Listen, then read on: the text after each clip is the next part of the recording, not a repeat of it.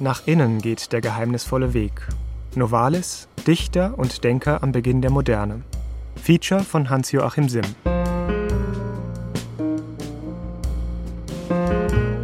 Wir träumen von Reisen durch das Weltall.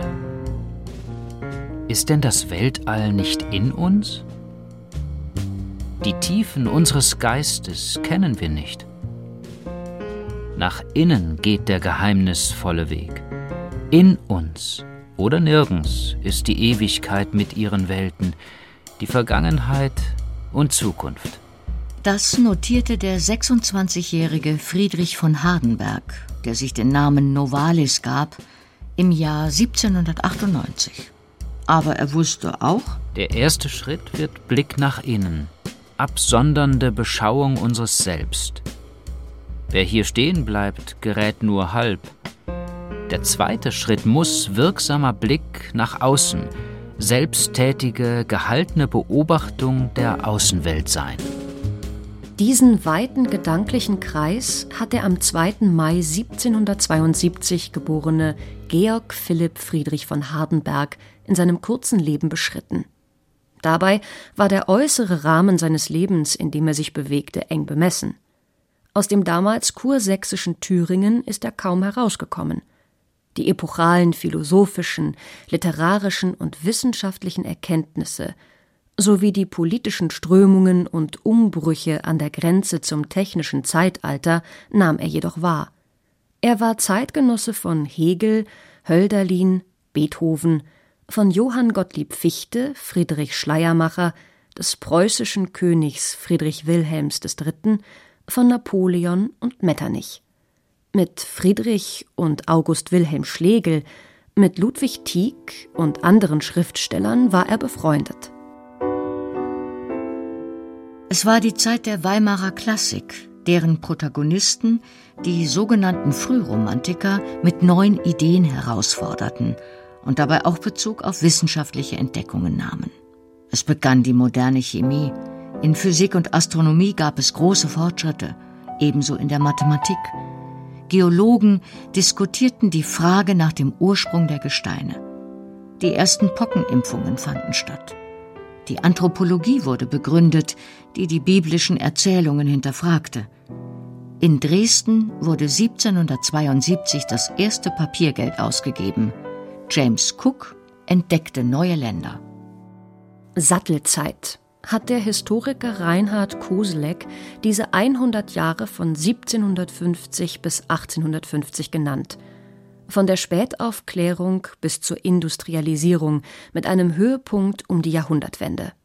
Es war eine Übergangszeit zwischen früher Neuzeit und Moderne, zwischen Monarchie und Republik, von der ständischen zur bürgerlichen Gesellschaft, zwischen altem und neuem Europa. Veränderung wurde zu einer Kategorie der Wirklichkeitsdeutung. Ein Perspektiven, mehr noch ein Paradigmenwechsel, der die Sicht auf Staat, Politik und Gesellschaft revolutionierte. Die Hardenbergs waren ein altes niedersächsisches Adelsgeschlecht. Ihr Stammsitz lag nördlich von Göttingen bei dem heutigen Nörten-Hardenberg. Eine Linie des Geschlechts ließ sich am Südostrand des Harzes im heutigen Sachsen-Anhalt nieder, wo Friedrichs Urgroßvater den Freiherrntitel und das Gut Oberwiderstedt, ein säkularisiertes Kloster, erhielt. Der Vater heiratete in zweiter Ehe eine verarmte Adlige, mit der er elf Kinder bekam. Friedrich, der älteste Sohn, war bereits in den ersten Jahren kränklich und wurde von seiner Mutter umsorgt, die er verehrte und der er in seinem literarischen Werk vielfach Gestalt geben sollte. Mit 19 Jahren schrieb er ihr dankbar Ich weiß, dass du es so gern siehst, wenn ich an dich schreibe.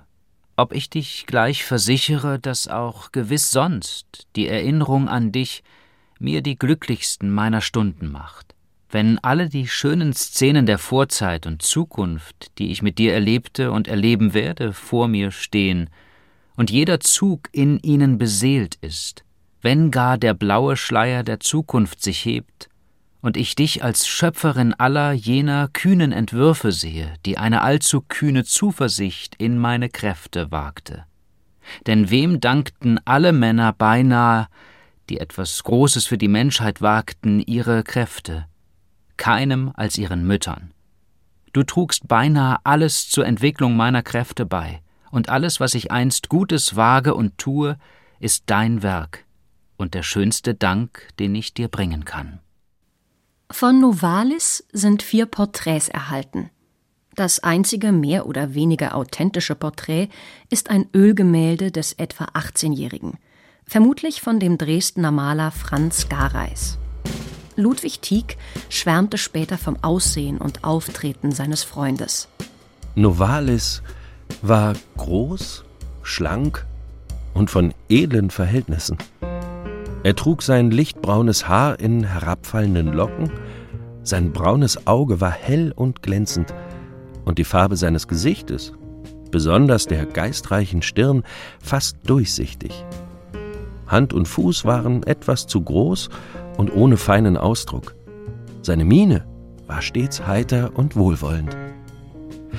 Für denjenigen, der nur die Menschen nach dem Maße unterscheidet, in welchem sie sich vordrängen oder durch gesuchten Anstand, durch das, was die Mode verlangt, zu imponieren oder aufzufallen suchen, verlor sich Novalis in der Menge, dem geübteren Auge aber bot er die Erscheinung der Schönheit dar.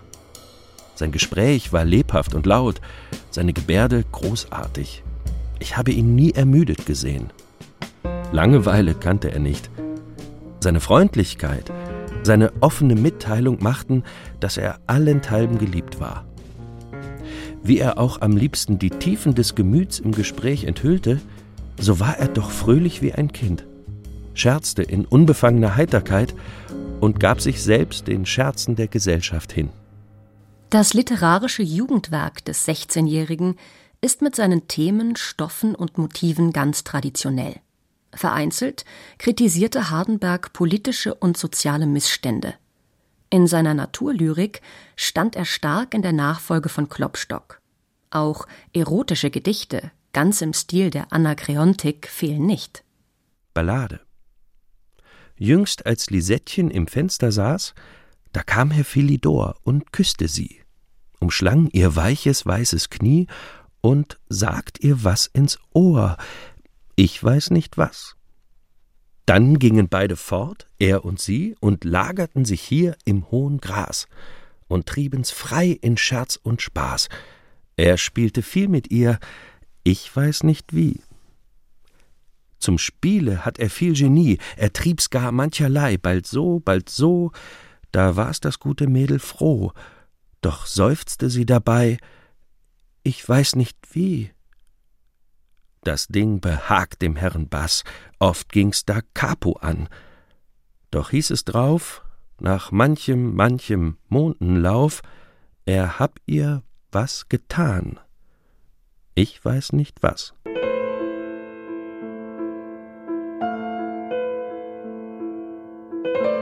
Nach dem Schulabschluss am Gymnasium der Lutherstadt Eisleben schrieb sich Hardenberg im Oktober 1790 als Jurastudent an der Universität Jena ein. Hier lehrte Friedrich Schiller, der auf den jungen Mann einen starken Eindruck machte. Nach einem Jahr wechselte er an die Universität Leipzig, das Klein Paris, wie es genannt wurde, mit etwa 30.000 Einwohnern für die damalige Zeit eine Großstadt, deren Eleganz und Weltläufigkeit schon Goethe vom Studium abgelenkt hatten. Doch nahm man in der Stadt auch die ersten Auswirkungen der revolutionären Ereignisse in Frankreich wahr. In Leipzig kam es zu einer Begegnung, die fortan Hardenbergs Leben maßgeblich bestimmen sollte. Er traf den nur Monate älteren Friedrich Schlegel, der ebenfalls Student in Leipzig war. Dieser teilte mit einem Anflug von Altklugheit seinem Bruder August Wilhelm mit Von einem muss ich doch erzählen. Das Schicksal hat einen jungen Mann in meine Hand gegeben, aus dem alles werden kann. Ein noch sehr junger Mensch, von schlanker, guter Bildung, sehr feinem Gesicht mit schwarzen Augen, von herrlichem Ausdruck, wenn er mit Feuer von etwas Schönem redet. Unbeschreiblich viel Feuer. Er redet dreimal mehr und dreimal schneller wie wir andere, die schnellste Fassungskraft und Empfänglichkeit. Mit wildem Feuer trug er mir einen der ersten Abende seine Meinung vor, es sei gar nichts Böses in der Welt und alles nahe sich wieder dem goldenen Zeitalter. Nie sah ich so die Heiterkeit der Jugend. Freiheit, persönliche wie gesellschaftliche, wurde zum Losungswort der jungen Generation. Die Beziehungen der Geschlechter zueinander sowie die Vorstellungen von Familie und Freundschaft wandelten sich. Scheidungen und Lebensgemeinschaft Unverheirateter waren nicht selten. Die Anrede der Kinder an die Eltern änderte sich vom Sie zum Du. Perücken wurden abgeschafft, das Haar wurde lang getragen. Ende des 18. Jahrhunderts wurde der Walzer zum Modetanz, von den Älteren und der Obrigkeit mit Argwohn beobachtet. Novalis verfasste ein Gedicht mit dem Titel Walzer, in dem sogar die Sprache selbst zu tanzen scheint. Doch bereits der erste Vers schlägt auch den Ton der Vergänglichkeit an. Hinunter die Pfade des Lebens gedreht. Pausiert nicht. Ich bitt euch, solange es noch geht, drückt fester die Mädchen ans klopfende Herz. Ihr wisst ja, wie flüchtig ist Jugend und Scherz. Lasst fern von uns Zanken und Eifersucht sein und nimmer die Stunden mit Grillen entweihen. Dem Schutzgeist der Liebe nur gläubig vertraut, es findet noch jeder gewiss eine Braut. Nach seinem Studienabschluss an der Universität Wittenberg im Jahr 1794 wurde Friedrich Aktuarius, das heißt Referendar und Protokollführer beim Kreisamt Tennstedt, dem Sitz der obersten Verwaltungs- und Gerichtsbehörde im kursächsischen Thüringen.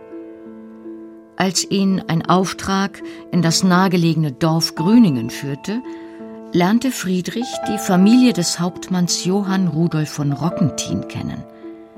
Die Fröhlichkeit und Lockerheit, die dort im Umgang miteinander herrschte, begeisterte den 22-Jährigen. Besonders aber war er von der Stieftochter des Hauptmanns fasziniert, Sophie von Kühn, ein Mädchen, erst zwölfeinhalb Jahre alt. Sie war ein begabtes und, wie einige sagten, manchmal koboldhaftes Wesen, Novalis verliebte sich sofort in sie und verlobte sich im Frühjahr 1795 mit ihr. Frühe Heiraten waren zwar nicht unüblich, doch dies war selbst für jene Zeit ein Extremfall und man warnte vor der raschen Verbindung. Seiner Verehrung für Sophie, die er als geborene Künstlerin sah, tat das aber keinen Abbruch. Zahlreiche seiner Äußerungen belegen Hardenbergs Hochachtung vor Frauen. Sie sind vollendeter als wir, freier als wir.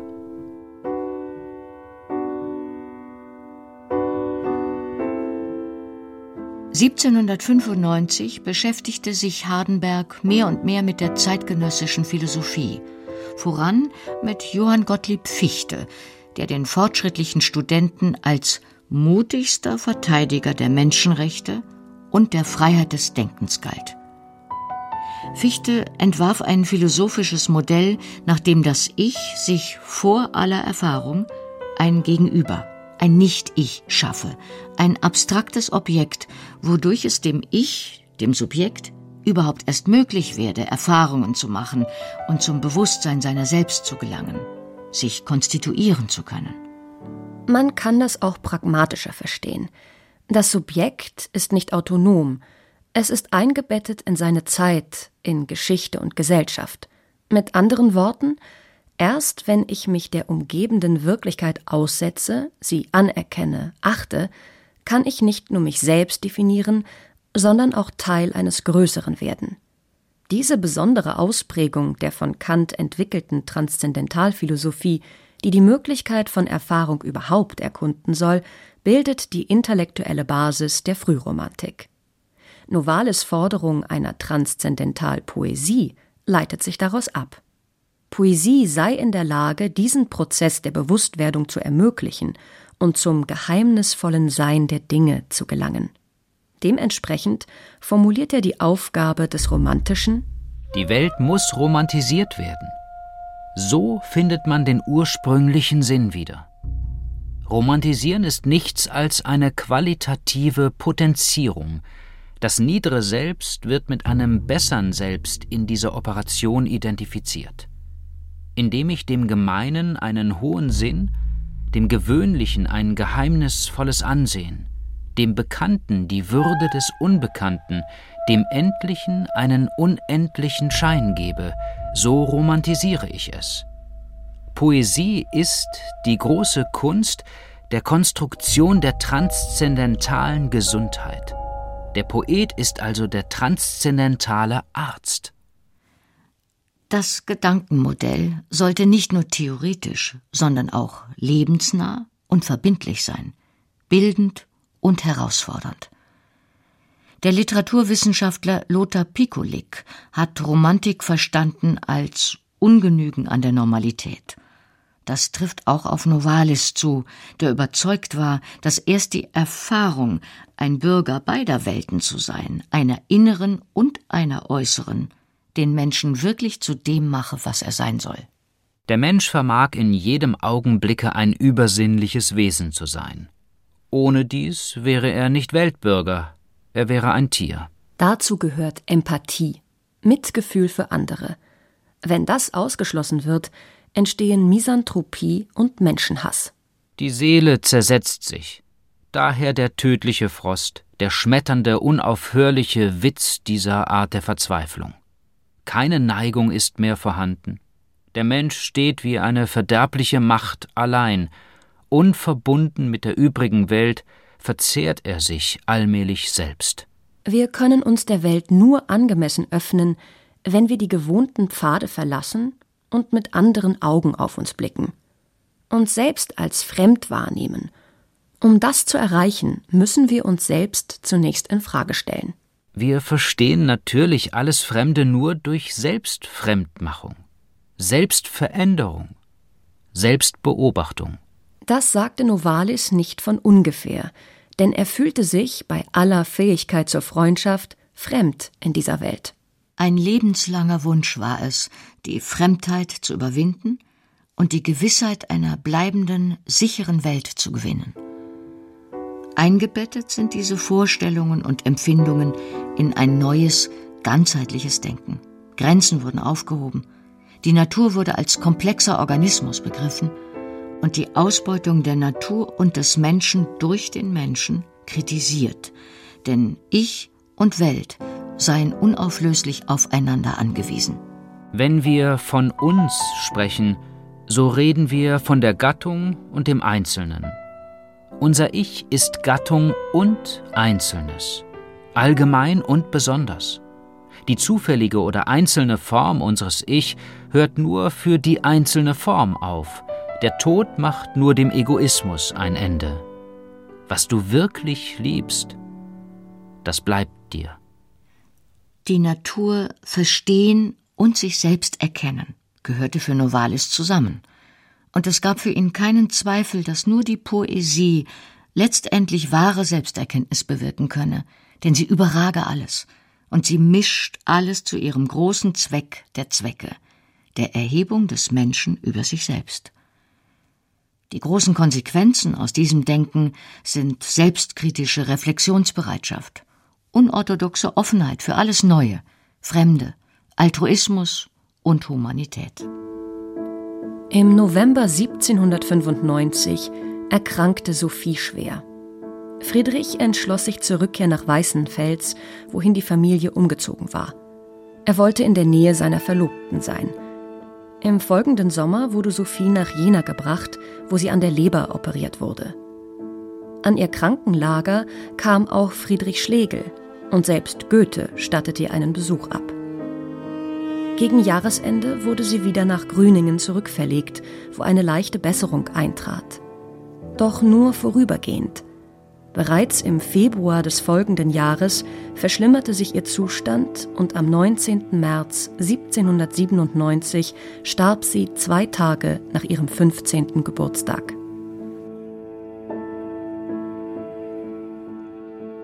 Der Tod seiner Verlobten erschütterte Friedrich und wurde zum Anstoß der Dichtungen, die ihm Weltruhm gebracht haben. Zunächst aber fühlte er sich gelähmt, unfähig zu arbeiten. Erst nach und nach gelang ihm der Weg aus tief empfundener Einsamkeit und Verlorenheit. Er schaffte es, das Gefühl der Einsamkeit durch die immer wiederholte und variierte Vision einer anderen, beständigeren Welt zu mildern. Aber die wilden Qualen der Einsamkeit, die herbe Pein eines unsäglichen Verlustes, die trübe, die entsetzliche Leere, die irdische Ohnmacht war gewichen. Und der Pilgrim sah sich wieder in einer vollen, bedeutsamen Welt.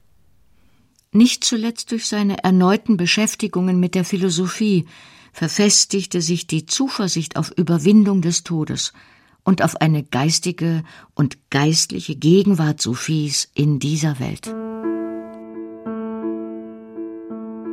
Das Frühjahr 1797 stellte Friedrich von Hardenberg auf eine weitere Probe.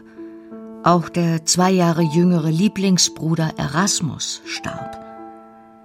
Besonderen Halt in dieser Zeit gaben ihm die Wissenschaften, denen er sich in diesen Monaten des Jahres 1797 noch stärker zuwandte. Die Wissenschaften haben wunderbare Heilkräfte. Sie sind die schönste Freistätte, die uns gegönnt ward. Ohne diesen Trost wollt ich und könnt ich nicht leben. Wie hätte ich ohne sie seit eineinhalb Jahren so gelassen Sophies Krankheit zusehen und außerdem so manchen Verdrießlichkeiten ausgesetzt sein können? Es mag mir begegnen, was will. Die Wissenschaften bleiben mir. Mit ihnen hoffe ich, alles Ungemach des Lebens zu bestehen. Es war aber auch die Arbeit, die ihm half. Seit 1795 hatte er eine Stelle bei der Salinendirektion – und seine zahlreichen Reisen, die ihn dafür durch ganz Thüringen führten, machten ihm die Lebendigkeit der ganzen Natur deutlich. Auch standen ihm Gleichgesinnte bei. Im Sommer 1797 begegnete er August Wilhelm Schlegel und dessen Frau Caroline.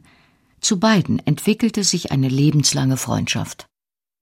Im September ging Friedrich zum weiteren Studium an die Sächsische Bergakademie Freiberg. Schellings Schrift Philosophie der Natur hatte ihm deutlich gemacht, wie eng der Zusammenhang zwischen Naturwissenschaften, praktischer Tätigkeit und Naturphilosophie ist.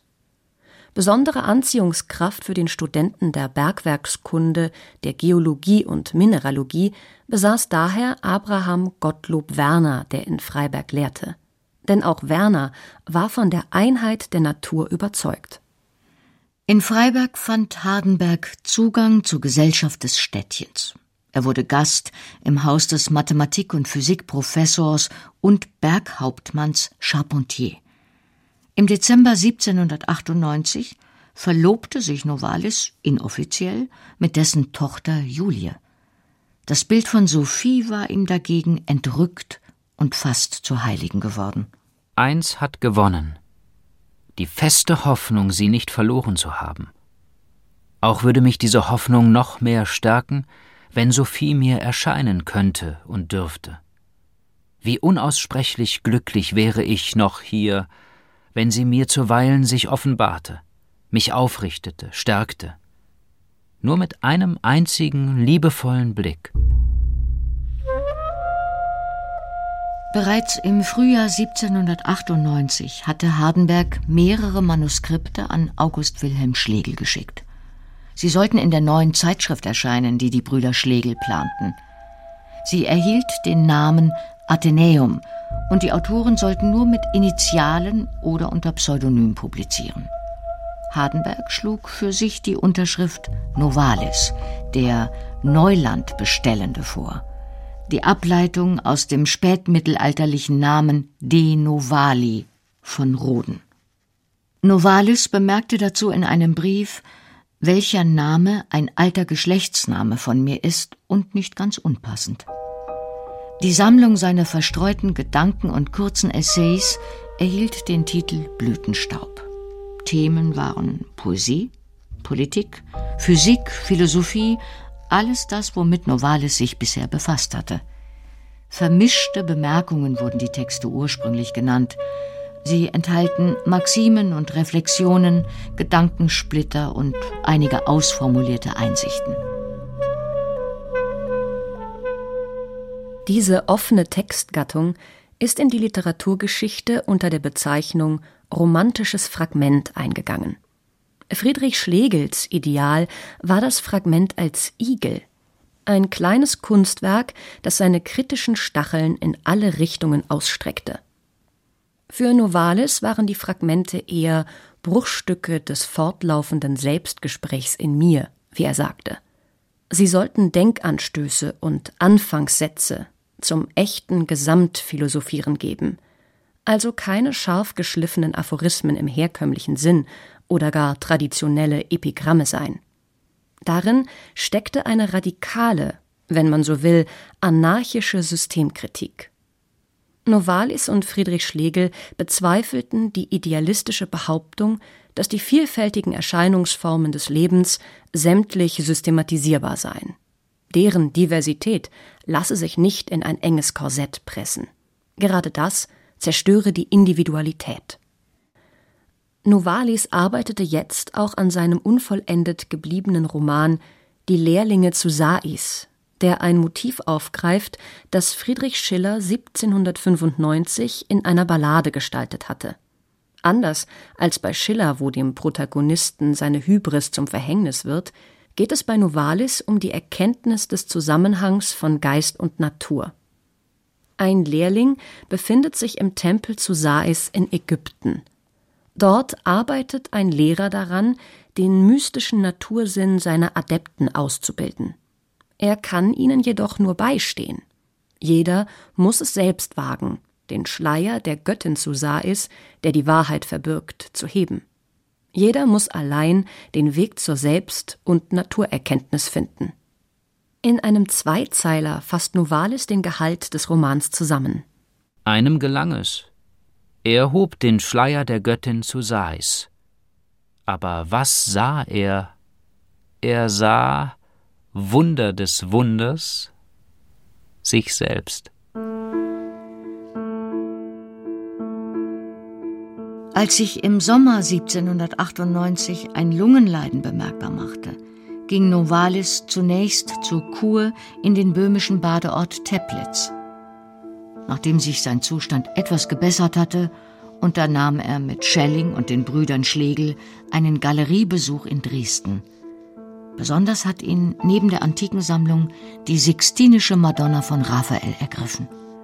Das Gemälde wurde zum Kultbild der jungen Künstler und die Dresdner Gemäldegalerie zur Geburtsstätte der deutschen Frühromantik. Unmittelbar nach dem Besuch in Dresden sammelte Novalis Material für eine neue Enzyklopädie, die er Allgemeines Brouillon nannte. Es war gedacht als romantische Enzyklopädie, die alle Einzelwissenschaften in eine Universalwissenschaft integrieren sollte. Anders als in Diderots aufklärerischer Enzyklopädie sollten Leser nicht nur belehrt, sondern auch in den Zustand versetzt werden, selbst Gedankenexperimente durchzuführen. Ein geradezu postmoderner Ansatz. Der wahre Leser muss der erweiterte Autor sein. Er ist die höhere Instanz, die die Sache von der niedern Instanz schon vorgearbeitet erhält. Das Gefühl, vermittels dessen der Autor die Materialien seiner Schrift geschieden hat, scheidet beim Lesen wieder das Rohe und Gebildete des Buchs. Und wenn der Leser das Buch nach seiner Idee bearbeiten würde, so würde ein zweiter Leser noch mehr läutern, und so wird, dadurch, dass die bearbeitete Masse immer wieder in frisch tätige Gefäße kommt, die Masse endlich wesentlicher Bestandteil, Glied des wirksamen Geistes.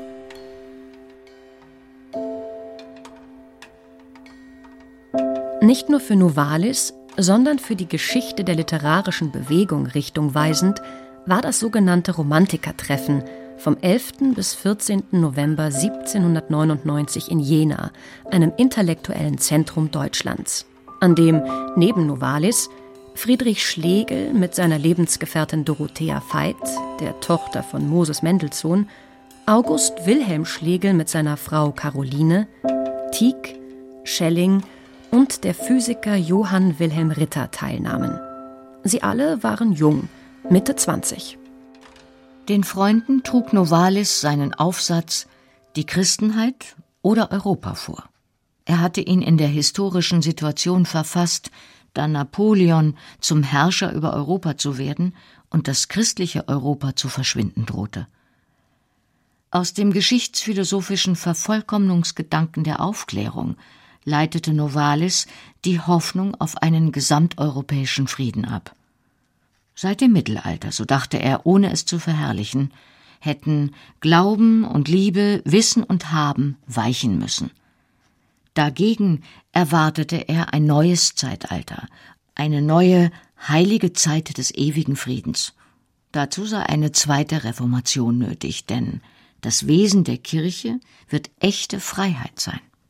Novalis Warnungen, mit denen er nicht sparte, lesen sich erschreckend hellsichtig. Es wird so lange Blut über Europa strömen, bis die Nationen ihren fürchterlichen Wahnsinn gewahr werden, der sie im Kreise herumtreibt, und von heiliger Musik getroffen und besänftigt zu ehemaligen Altären in bunter Vermischung treten, Werke des Friedens vornehmen und ein großes Liebesmahl als Friedensfest auf den rauchenden Wahlstätten mit heißen Tränen gefeiert wird. Der Aufsatz fand nicht die Zustimmung der Freunde. Man war der Ansicht, er sei zu rückwärts gewandt, verherrliche das Mittelalter und den Katholizismus. Die meisten Frühromantiker waren Protestanten.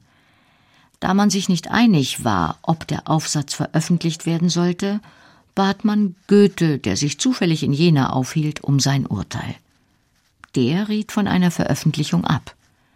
So erschien der Text erst 25 Jahre nach Novalis Tod. Doch auch in vielen anderen Schriften bezog Novalis Stellung gegen das etablierte Kirchenchristentum. Philister leben nur ein Alltagsleben. Ihre sogenannte Religion wirkt bloß wie ein Opiat, reizend, betäubend, Schmerzen aus Schwäche stillend. Ihre Früh- und Abendgebete sind ihnen wie Frühstück und Abendbrot notwendig. Sie können's nicht mehr lassen. Der derbe Philister stellt sich die Freuden des Himmels unter dem Bilde einer Kirmes, einer Hochzeit, einer Reise oder eines Balls vor. Der Sublimierte macht aus dem Himmel eine prächtige Kirche mit schöner Musik, vielem Gepränge, mit Stühlen für das gemeine Volk Parterre und Kapellen und Emporkirchen für die Vornehmern. Von Sommer bis Herbst 1799 entstanden die geistlichen Lieder. 15 Gedichte als Ausdruck einer sehr persönlichen Christusbeziehung. Den Zeitgenossen gefielen die Texte, und einige von ihnen fanden Aufnahme ins evangelische Gesangbuch. Nicht alle Lieder passten ins Schema, nicht alle sprachen die Sprache der kirchlichen Dogmatik. Vor allem erinnerte sich das abendländische Christentum nicht gern an seinen Ursprung im Osten. Ein Auszug aus dem sogenannten Weihnachtslied. Fern im Osten wird es helle, graue Zeiten werden jung, aus der lichten Farbenquelle einen langen, tiefen Trunk. Alter Sehnsucht, heilige Gewährung, süße Lieb in göttlicher Verklärung, unser ist sie nun geworden. Gottheit, die uns oft erschreckt, hat im Süden und im Norden Himmelskeime rasch geweckt und so lasst im vollen Gottesgarten treu uns jede Knosp und Blüte warten.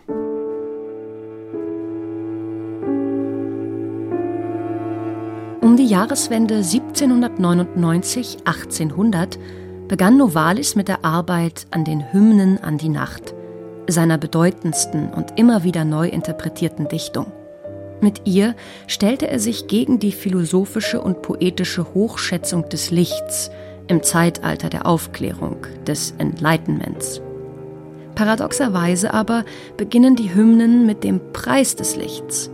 Der Anfang der ersten Hymne Welcher lebendige, sinnbegabte liebt nicht vor allen Wundererscheinungen des verbreiteten Raums um ihn das allerfreuliche Licht mit seinen Farben, seinen Strahlen und Wogen, seiner milden Allgegenwart, als weckender Tag. Wie ein König der irdischen Natur ruft es jede Kraft zu zahllosen Verwandlungen, knüpft und löst unendliche Bündnisse, hängt sein himmlisches Bild jedem irdischen Wesen um. Seine Gegenwart allein offenbart die Wunderherrlichkeit der Reiche der Welt.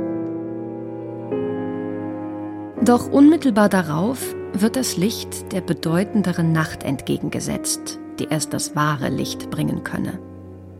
Assoziationen an die heiligen Nächte der Religionen werden geweckt. Im Gegensatz zur sonstigen Nachtbegeisterung der Romantik und der Angst vor dem Grauen der Dunkelheit in der Schauerromantik ereignet sich bei Novalis etwas anderes. Erst die Nacht vermöge uns die Augen zu öffnen. Sie führe uns zur wahren Einsicht. Abwärts wend ich mich zu der heiligen, unaussprechlichen, geheimnisvollen Nacht. Fernab liegt die Welt. Was quillt auf einmal so ahndungsvoll unterm Herzen und verschluckt der Wehmut weiche Luft? Hast auch du ein Gefallen an uns, dunkle Nacht? Was hältst du unter deinem Mantel, das mir unsichtbar kräftig an die Seele geht? Köstlicher Balsam träuft aus deiner Hand, aus dem Bündel Mohn. Die schweren Flügel des Gemüts hebst du empor. Himmlischer als jene blitzenden Sterne dünken uns die unendlichen Augen, die die Nacht in uns geöffnet. Weiter sehen sie als die blässesten jener zahllosen Heere, unbedürftig des Lichts, durchschauen sie die Tiefen eines liebenden Gemüts, was einen höheren Raum mit unsäglicher Wollust füllt. Preis der Weltkönigin, der hohen Verkündigerin heiliger Welten, der Pflegerin seliger Liebe. Sie sendet mir dich, zarte Geliebte, liebliche Sonne der Nacht. Nun wach ich, denn ich bin dein und mein. Du hast die Nacht mir zum Leben verkündet, mich zum Menschen gemacht. Zehre mit Geisterglut meinen Leib, dass ich luftig mit dir inniger mich mische und dann ewig die Brautnacht währt. Die erotische Komponente ist nicht zu verkennen. Die Geliebte und Maria werden zusammengedacht. Beide sind Mittler zur Erkenntnis eines höheren Daseins. Der literarische Rang des Zyklus beruht in erster Linie darauf, dass hier keine Religion verkündet und kein Mythos wieder eingesetzt wird. Vielmehr sind die Hymnen ein literarisches Experiment, mit der Kunst Glauben neu zu begründen. Als einzigartiges Kunstwerk sind sie ebenso ein zentrales Dokument in der Entwicklungsgeschichte des modernen Bewusstseins. Schon Ende November des Jahres 1799, kurz nach dem Treffen der Freunde in Jena, begann Novalis die Arbeit an seinem Roman Heinrich von Ofterdingen über einen fiktiven mittelalterlichen Minnesänger. Der erste Teil wurde vollendet. Für den geplanten zweiten Teil sind nur ein paar Aufzeichnungen erhalten. Der Roman, den man unter anderem als eine Art experimentelle Prosa bezeichnet hat, stellt das Weltverständnis seines Autors in der Handlung, in Erzählungen und Gleichnissen dar und ist gewissermaßen die bildliche Summe seines Denkens und Dichtens. Der Roman beginnt mit einer Erinnerung des jungen Heinrich an einen Besucher, der von einer geheimnisvollen blauen Blume erzählt hat. Im Traum fühlt sich Heinrich von bisher unbekannten Bildern erotisch verzaubert. Er sieht eine blaue Blume vor sich, in deren Mitte das Gesicht einer jungen Frau erscheint. Auf einer Reise von Eisenach nach Augsburg, die Heinrich mehr und mehr an sein eigenes Selbst und seine zukünftige Identität als Dichter heranführt, lernt er unterschiedliche Schicksale und Lebensentwürfe kennen, entdeckt fremde Welten und trifft auf wundersame Erscheinungen. Am Ende offenbart sich ihm das Geheimnis der blauen Blume. Auf einem Fest verliebt er sich in Mathilde, die Tochter des Dichters Klingsor. Sie erinnert ihn an das frühere Traumbild und an das Gesicht des Mädchens im Blütenkelch. Und von Klingsor erhält Heinrich eine Lektion über wahre Poesie. Sie brauche nicht überschäumende Leidenschaft und Staunen, sondern klares Bewusstsein, Wissen, Strenge und Regelmäßigkeit. Nichts ist dem Dichter unentbehrlicher als Einsicht in die Natur jedes Geschäfts, Bekanntschaft mit den Mitteln, jeden Zweck zu erreichen und Gegenwart des Geistes, nach Zeit und Umständen die schicklichsten zu wählen. Begeisterung ohne Verstand ist unnütz und gefährlich, und der Dichter wird wenig Wunder tun können, wenn er selbst über Wunder erstaunt. Sollen Novalis Gedichte den Übergang vom Endlichen zum Unendlichen erfassen, so gilt in seinem Roman Heinrich von Ofterdingen der umgekehrte Weg. Übergangsjahre vom Unendlichen zum Endlichen darzustellen, das Bewusstsein höheren Lebens in die Realität eindringen zu lassen. Eine Idee, mit der Novalis den Roman zu einem universalen Märchen auszuweiten gedachte. Es ist die Ahnung ursprünglicher und künftiger Freiheit, die Novalis zu Fantasie, Traum und Märchen hinzog. Alle Märchen sind nur Träume von jener heimatlichen Welt, die überall und nirgends ist. Das Märchen ist gleichsam der Kanon der Poesie, alles Poetische muss märchenhaft sein. Wie eng Novalis Magie und Rationalität aufeinander bezog und immer wieder miteinander wettstreiten ließ, zeigt auch das folgende Gedicht aus seinen Entwürfen für den Roman. Wenn nicht mehr Zahlen und Figuren sind Schlüssel aller Kreaturen, wenn die so singen oder küssen mehr als die Tiefgelehrten wissen, wenn sich die Welt ins freie Leben und in die Welt wird zurückbegeben, wenn dann sich wieder Licht und Schatten zu echter Klarheit werden gatten, und man in Märchen und Gedichten erkennt die ew'gen Weltgeschichten, dann fliegt vor einem geheimen Wort das ganze verkehrte Wesen fort. Das Motiv der blauen Blume ist nicht nur das Zentralmotiv des Romans, sondern auch das bekannteste poetische Bild der deutschen Romantik geworden. Es hat verschiedene Quellen und immer wieder wurde zu ergründen versucht, wofür die blaue Blume steht. Für Kindheit, Sehnsucht, Poesie, Liebe, Eros, Erlösung, für Utopie und Neubeginn. In der Studentenbewegung Mitte des 20. Jahrhunderts wurde sie sogar zum politischen Symbol, wenn gesagt wurde, der Ruf Macht die blaue Blume rot ist sinnlos, denn sie ist es bereits. Anfang Juni 1800 sollte Novalis die geologische Beschaffenheit des Landes erkunden und dokumentieren. Dazu waren längere Fußmärsche vorgesehen. Doch die Krankheit, die ihn zwei Jahre zuvor ergriffen hatte, ließ ihn nicht los. Ludwig Tieck schrieb damals über seinen Freund Ich fand ihn wohl und heiter, auch sein Ansehen unverändert, obgleich die seinigen etwas besorgt waren und die Blässe sowie zunehmende Magerkeit an ihm bemerken wollten. Er selbst war auf seine Diät noch aufmerksamer als sonst. Er trank wenigen oder keinen Wein, genoss fast keine Fleischspeisen und nährte sich hauptsächlich von Milch und Vegetabilien. Wir gingen oder ritten täglich spazieren. Beim schnellen Hinanklimmen der Hügel, bei jeder auch gewaltsamen Bewegung konnte ich keine Schwäche der Brust oder kürzeren Atem an ihm wahrnehmen. Und ich suchte daher seine Gewohnheit zu bestreiten, weil ich seine Entwöhnung von Wein und stärkenden Nahrungsmitteln für irrig und falsche Ängstlichkeit hielt. Er war begeistert von Plänen seines künftigen Glücks. Seine Wohnung war schon eingerichtet, denn im August wollte er seine Verbindung mit seiner Braut feiern. Ebenso gern sprach er von der baldigen Vollendung des Ofterdingen und anderer Bücher. Sein Leben schien sich in die reichste Tätigkeit und Liebe auszubreiten. Als ich von ihm Abschied nahm, konnte ich durchaus nicht ahnden, dass ich ihn nicht wiedersehen würde. Im Oktober 1800 unternahm Novalis noch eine Reise nach Siebeneichen, Meißen und nach Dresden. Im Dezember wurde er zum Amtshauptmann ernannt. Die Stelle wird er nicht mehr antreten. Am Neujahrstag 1801 gibt er Tieck gegenüber zu, dass ihn eine langwierige Krankheit des Unterleibes und der Brust völlig außer Tätigkeit gesetzt hätte.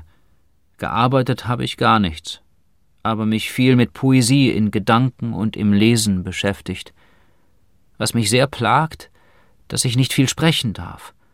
und das war mir zum Denken fast unentbehrlich. Mitte Januar bringt der Vater den Sohn von Dresden nach Hause. Dort besucht ihn im März Friedrich Schlegel, der berichtet Er selbst scheint seine Gefahr durchaus nicht zu sehen. Hardenberg ist sehr freundlich und liebevoll gestimmt, nur äußerst matt. Er ist an den Füßen und dem Gesichte geschwollen und dadurch etwas entstellt. Am 25. März 1801 trägt der Bruder Karl in sein Tagebuch ein. Fritz hatte leidlich geschlafen, war aber noch sehr ermattet. Um acht Uhr kam der Doktor und versicherte, dass heut sein Lebensende sein könnte. Um neun Uhr soll sich Novalis etwas auf dem Klavier haben vorspielen lassen und darüber eingeschlafen sein. Jetzt, um halb elf Uhr, schläft er tief, röchelt und der Atem setzt ganze Züge aus. Er erwacht nur auf Augenblicke und spricht nicht irre. Nur manchmal ist er bei sich, aber überaus ruhig und dem Anschein nach ohne Schmerzen. Um halb ein Uhr starb er sanft und ohne alle Bewegung. Gestorben ist er an der damals fast ausnahmslos tödlich verlaufenden Tuberkulose. Bis zu seinem Ende plante Novalis unermüdlich Neues. Einige Tage vor seinem Tod soll er noch gesagt haben Wenn ich wieder besser bin, dann sollt ihr erst erfahren, was Poesie ist. Ich habe herrliche Gedichte und Lieder im Kopfe.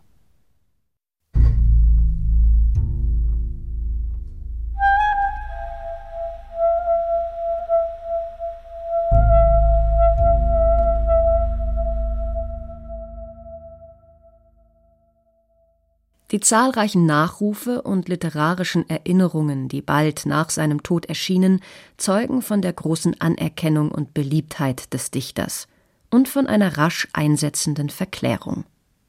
Die Freunde widmeten ihm Gedichte. Friedrich Schleiermacher machte ihn zu einer göttlichen Gestalt. Es gab aber auch kritische Stimmen.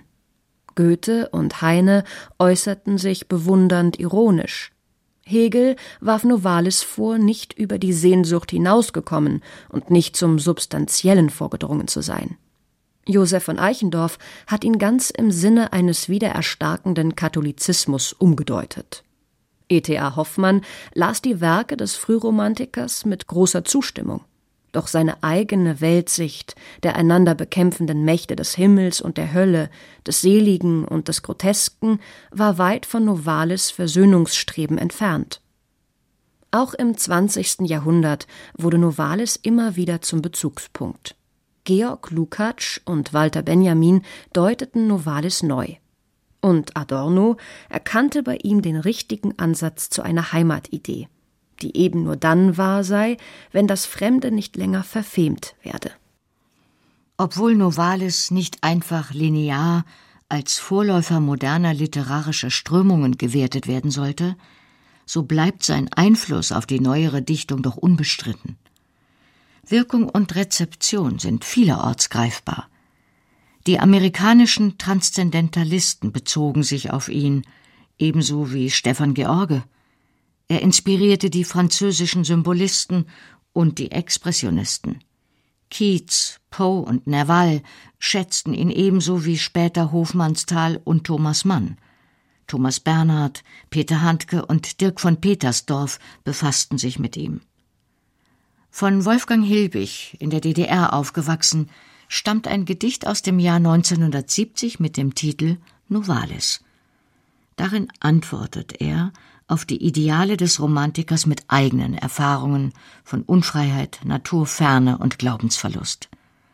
Auch Penelope Fitzgerald, Michel Welbeck und Andreas Meyer gehören zu den Novalis-Verehrern. Selbst zur Lebenshilfe vermag Novalis zu werden. 2021 veröffentlichte Michael Krüger einen Band unter dem Titel Im Wald, im Holzhaus – mit Gedichten, die er während seiner Quarantänezeit geschrieben hatte. Darin wird Novalis fast zur heilenden Arznei. Und wenn alles nicht hilft, werfe ich mir dreimal täglich Novalis ein. Ein schmerzstillendes Mittel. Das muss für den Anfang genügen, den Hausarrest zu ertragen.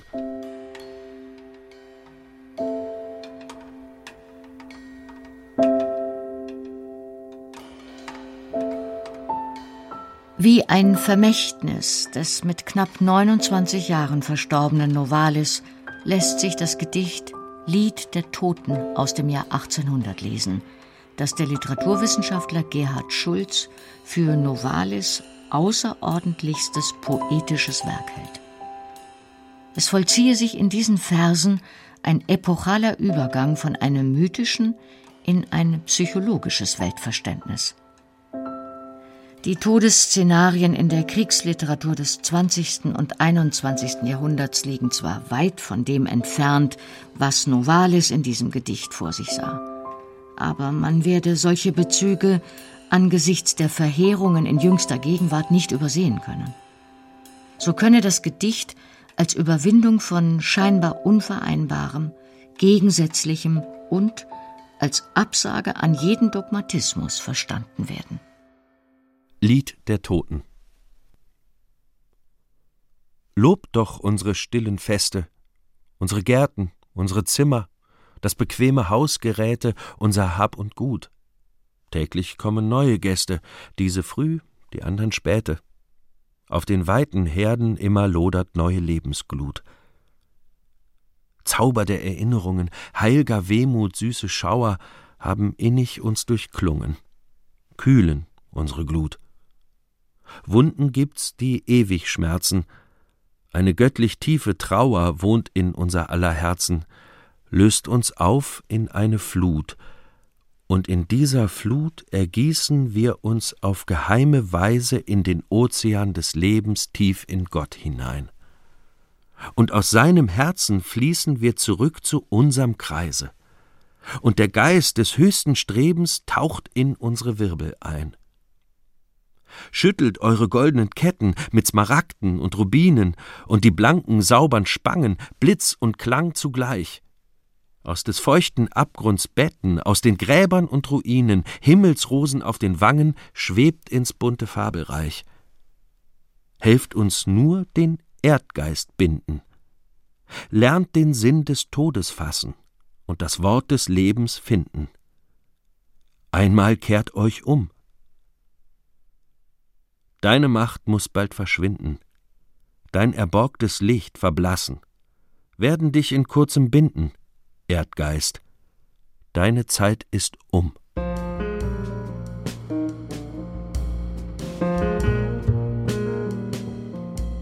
Sie hörten Nach innen geht der geheimnisvolle Weg. Novalis, Dichter und Denker am Beginn der Moderne.